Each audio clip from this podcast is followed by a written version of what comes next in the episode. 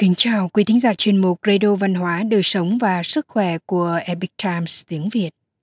Hôm nay, chúng tôi hân hạnh gửi đến quý vị bài viết của tác giả Đồng Tâm có nhan đề Kiếp trước buôn bán thuốc phiện, kiếp này bị bao ứng đần đồn ngu si. Bài viết được dịch giả tiểu mình chuyển ngữ từ bản gốc của Epic Times Hoa ngữ. Mời quý vị cùng lắng nghe. Cổ ngữ có câu Thiện ác cuối cùng đều có báo ứng, chỉ là đến sớm hay muộn mà thôi. Cho dù kiếp này không báo ứng, thì cũng phải báo ứng hết ở kiếp sau. Ở một ngôi làng nhỏ trên núi, có một gia đình nghèo khổ nọ. Trên khuôn mặt của người mẹ tuổi trung niên luôn hiện vẻ đau khổ nhất là khi nhìn thấy đứa con trai đần độn 10 tuổi của mình. Trái tim bà vốn đã rất buồn khổ, lại đau đớn giống như bị kim đâm. Còn về đứa bé, nếu không phải bị đồ vật đâm rách đầu, thì là trời cho bụi đất lấm lem đầu mặt, khiến cho người khác dở khóc dở cười.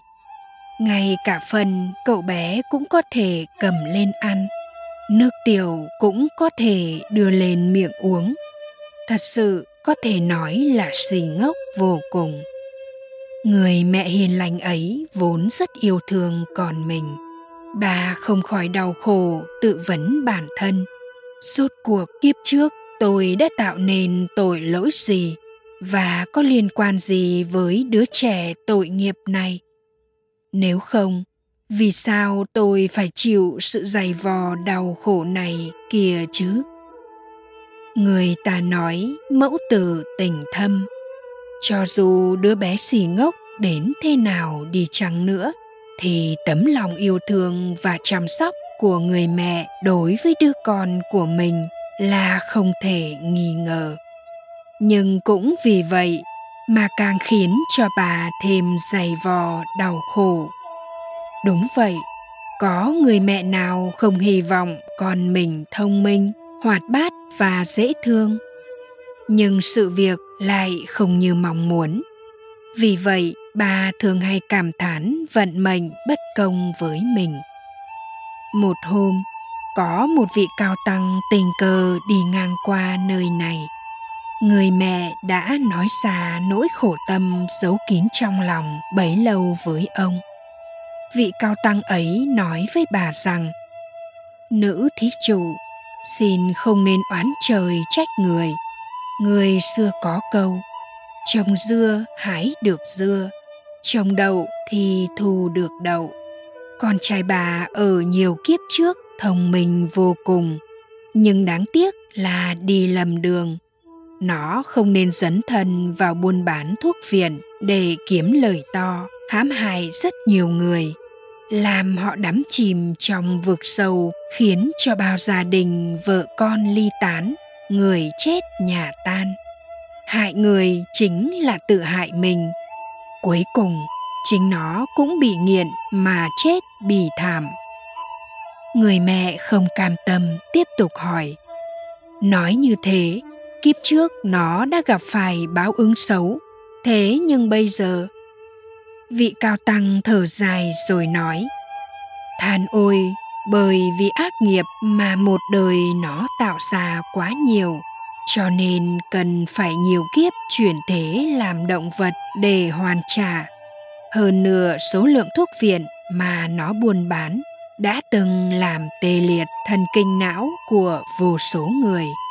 Thế nên đời này phải chịu quả báo, đầu óc ngu đần xì dài người mẹ vô cùng đau khổ, nói, con trai đáng thương của mẹ, báo ứng lúc nào mới tận hết đây?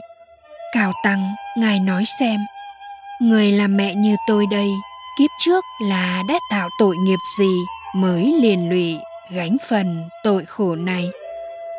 Cao tăng lại thở dài một tiếng rồi nói, về phần bà, người làm mẹ này, ở kiếp đó bà là đồng bọn với nó. Mặc dù bà không phải là kẻ chủ mưu và quyết định, nhưng bà lại giúp nó thực hiện một số mánh khóe hại người. Nhân quả có phần già nghiệp cá nhân, nghiệp đồng lõa. Nghiệp cá nhân thì do cá nhân tự làm, tự chịu, một mình gánh lấy. Còn nghiệp đồng lõa lại do những kẻ đồng lõa với nhau, cùng nhau gánh chịu bởi vì ở đời này tiếp tục nhân duyên, người làm mẹ là bà cùng với nó, nhất định phải cùng nhau đến hoàn trả món nợ nghiệp đồng lõa này. Người mẹ nghe xong lời cao tăng nói thì tự lẩm bẩm, xem ra không phải là do vận mệnh bất công, không nên oán ải khác, mà hãy oán chính mình, hãy trách chính mình. Từ đây mà xét báo ứng thiện ác quả thật như bóng theo hình, chẳng sai lệch chút nào. Ngày trước buôn bán thuốc viện đầu độc làm mụ mẫm tề liệt đầu óc của con người. Đời này nghiệp lực đảo ngược lại, tự mình gánh chịu quả báo đầu óc đần đồn ngu si. Còn người mẹ và đứa con trai xỉ ngốc này, vì để trả nợ nghiệp đồng lõa của kiếp trước dưới sự an bài của nhân duyên. Mặc dù cả hai người đã thay đổi thân phận, nhưng khéo thay lại cùng từ mối quan hệ mẹ con gắn liền như vậy để gánh chịu quả báo và không cách nào trốn thoát. Câu chuyện chính là một lời nhắc nhở chúng ta rằng, nhân quả không phải không báo, chỉ là thời điểm báo ứng chưa tới mà thôi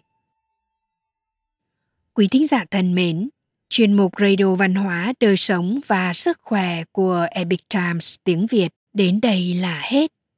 Để đọc các bài viết khác của chúng tôi, quý vị có thể truy cập vào trang web epictimesviet com. Cảm ơn quý vị đã lắng nghe, quan tâm và ghi danh theo dõi kênh. Mến chào tạm biệt và hẹn gặp lại quý vị trong chương trình lần sau. Kính chúc mọi điều bình an và tốt lành tới quý vị cùng người thân.